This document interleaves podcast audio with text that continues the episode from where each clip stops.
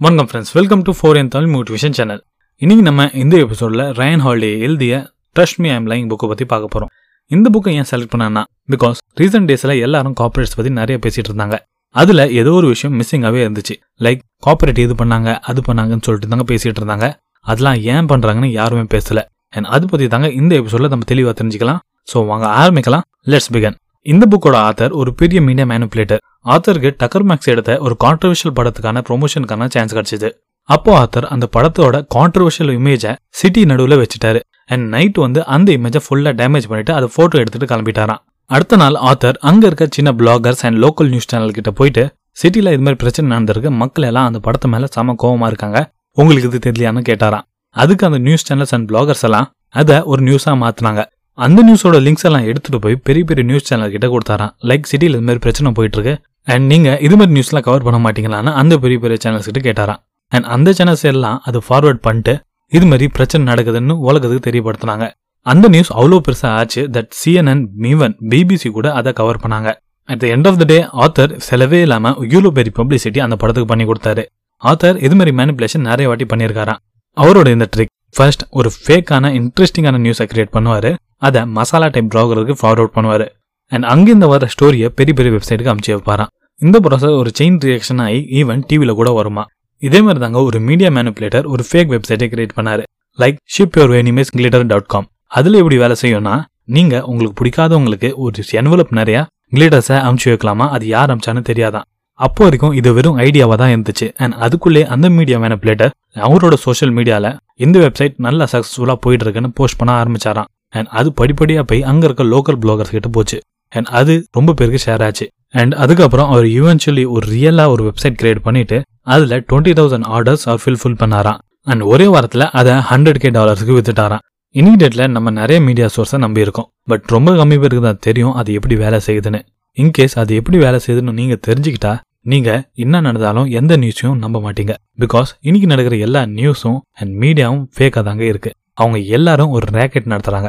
Racket அப்படின்னா எந்த ஒரு விஷயம் மோஸ்ட் ஆஃப் பீப்புளுக்கு சரின்னு தோணும் பட் அது ஆக்சுவலா தப்பாக இருக்கும். வெறும் சில பேரோட நல்லதுக்காக நம்ம எல்லாரையும் அவங்க யூஸ் பண்ணிக்கிறாங்க. இதால மக்களுக்குள்ள ஹேட்டட் தாங்க அதிகமாகும். இங்க யோசிக்க வேண்டிய விஷயம் என்னன்னா டெக்னாலஜி இவ்வளவு பவர்ஃபுல்லா இருந்தும் மீடியாவை எப்படி மேனிப்புலேட் பண்ண முடியுது? ஏன் ஆத்தர் அண்ட் மீடியா மேனிப்புலேட்டர் அவங்க சம்பாதிக்கிறதுக்காக மீடியாவை எப்படி யூஸ் பண்ணிக்கிறாங்க?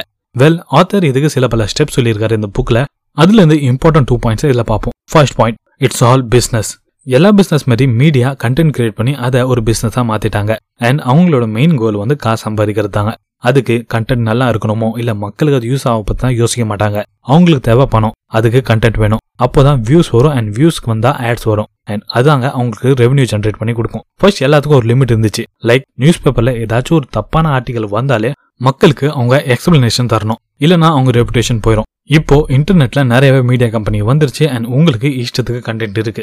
ஏன்னா அவங்க எல்லாரும் பாப்புலாரிட்டி பின்னாடி போக ஆரம்பிச்சிட்டாங்க. பிகாஸ் எவ்வளோ பாப்புலாரிட்டி அவங்க இருக்காங்களோ அவ்வளோ சீக்கிரம் அவங்க கண்டென்ட் ரீச் ஆகணும் அண்ட் அதுக்கு பேசிஸ் தாங்க அவங்களுக்கு ரெவன்யூ ஜென்ரேட் ஆகும். Second point content which sells Henry Blodget அவர் வந்து ஒரு ஃபேமஸ் வெப்சைட் ரன் பண்ணிட்டு இருக்காரு Business Insider dot com most of the பீப்புளுக்கு இது தெரியும். அண்ட் அதுல இருக்க பிளாகர்ஸோட ஒரு போஸ்ட் ஒரு மந்த்துக்குள்ள one point eight million views வரலனா அந்த பிளாகரை அவர் வேலையை விட்டு தூக்கிடுவாராம். ஏன்னா நிறைய பேர் அது பார்த்தா தாங்க நிறைய ஷேர் ஆகும். அப்போதாங்க அவங்களுக்கு நிறைய காசு வரும். இந்தியா பத்தி சொல்ல வேணா இங்க ரெவன்யூ சிஸ்டம் ரொம்பவே மோசமா இருக்கு.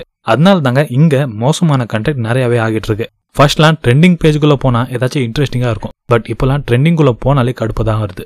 ஏன்னா வெறும் வியூஸ் அண்ட் ரெவன்யூஸ்க்காக இது மாதிரி அவங்க பண்ணிட்டு இருக்காங்க.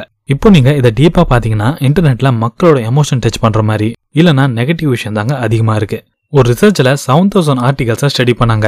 அதுல மக்களோட எமோஷன் எது கனெக்ட் ஆகி இருக்கோ அந்த விஷயம் தாங்க நிறைய வாட்டி ஷேர் பண்ணியிருக்காங்க.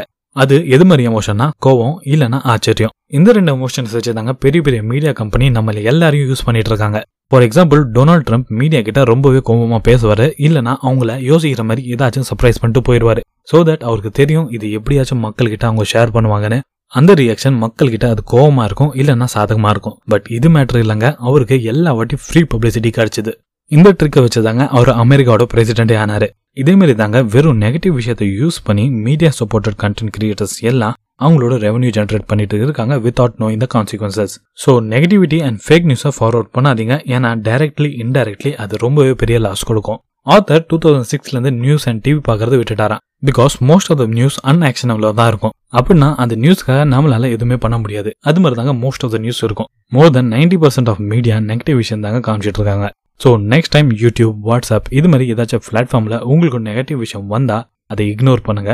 அப்போதாங்க அது நெக்ஸ்ட் ஸ்டேஜுக்கு போகாமல் இருக்கும். இந்த விஷயம் எல்லாம் நான் ட்ரஸ்ட் மீ ஐம் லைங் புக்லேருந்து கற்றுக்கிட்டேன் அண்ட் இது மாதிரி பல பாயிண்ட்ஸ் இந்த புக்கில் இருக்குது மீடியா பற்றி உங்களுக்கு தெளிவான ஐடியா வேணும்னா இந்த புக் கண்டிப்பாக வாங்கி படிங்க. அண்ட் உங்கள் ஃப்ரெண்ட்ஸ் அண்ட் ஃபேமிலி மெம்பருக்கு ஷேர் பண்ணுங்க. ஃபைனலி இந்த எபிசோடில் நம்ம என்ன கற்றுக்கிட்டோம் first point it's all business பெரிய பெரிய மீடியா கம்பெனி அண்ட் மீடியா மேனிபுலேட்டருக்கு கண்டென்ட்லாம் முக்கியம் இல்லைங்க. அவங்களுக்கு ரெவன்யூ தான் முக்கியம். அண்ட் அவங்க எல்லாரும் கண்டென்ட்டை தாண்டி பாப்புலாரிட்டி பின்னாடி போக ஆரம்பிச்சிட்டாங்க. லைக் எவ்வளோ பாப்புலர் அவங்க இருக்காங்களோ அவ்வளோ வியூஸ் அவங்களுக்கு வரும். அண்ட் அதுக்கேற்ற மாதிரி அவங்களுக்கு ரெவன்யூ ஜென்ரேட் ஆகும். Second point content which sells எல்லா பெரிய மீடியா கம்பெனி நம்மளோட எமோஷன்ஸ் வச்சு விளையாடுறாங்க. அதுல ரெண்டு எமோஷன்ஸ் இருக்கு. ஆங்கர் அண்ட் சர்ப்ரைஸ் ஸோ இந்த எமோஷன்ஸை கரெக்டாக யூஸ் பண்ணி பெரிய பெரிய கம்பெனியெல்லாம் நம்மளோட டைமை வேஸ்ட் பண்ணிட்டு இருக்காங்க. இன்னும் தெளிவாக சொல்ல போனால் பிக் பாஸ் ஏன் ஹிட் ஆச்சு? அவங்களும் இதே எமோஷன்ஸ் வச்சு தாங்க நம்மளை விளையாட்டுருந்தாங்க லைக் அவங்க லைஃப் ஸ்டைல் எப்படி இருக்கும்னு சொல்லிட்டு வீடை சுற்றி காமிக்கிறாங்க. இல்லைனா சோகமாக ஹாஸ்பிட்டலுக்கு எதுக்கு போனோம்னு சொல்லிட்டு இருக்காங்க. எல்லாமே நம்மளை ஆச்சரியப்படுத்துற மாதிரி இருந்தால் தான் இங்கே ஓடும். அது மீடியா கம்பெனிஸ்க்கு நல்லாவே தெரியும். ஸோ இந்த ட்ராப்லேருந்து தப்பிக்கிறதுக்கு ஜஸ்ட் ஒரே வழி கீப் இக்னோரிங் தம் இது மாதிரி இக்னோர் பண்ணாலே போதுங்க. அவங்களோட வேல்யூ அவ்வளோ இன்க்ரீஸ் ஆகாது. ஃபைனலி இந்த எபிசோட் உங்களுக்கு பிடிச்சிருக்குன்னு நம்புறேன். அண்ட் இது மாதிரி எபிசோட்ஸை கேட்கறதுக்கு நம்மளோட சேனல் ஃபாலோ பண்ணுங்க. அந்த most important thing thanks for you valuable time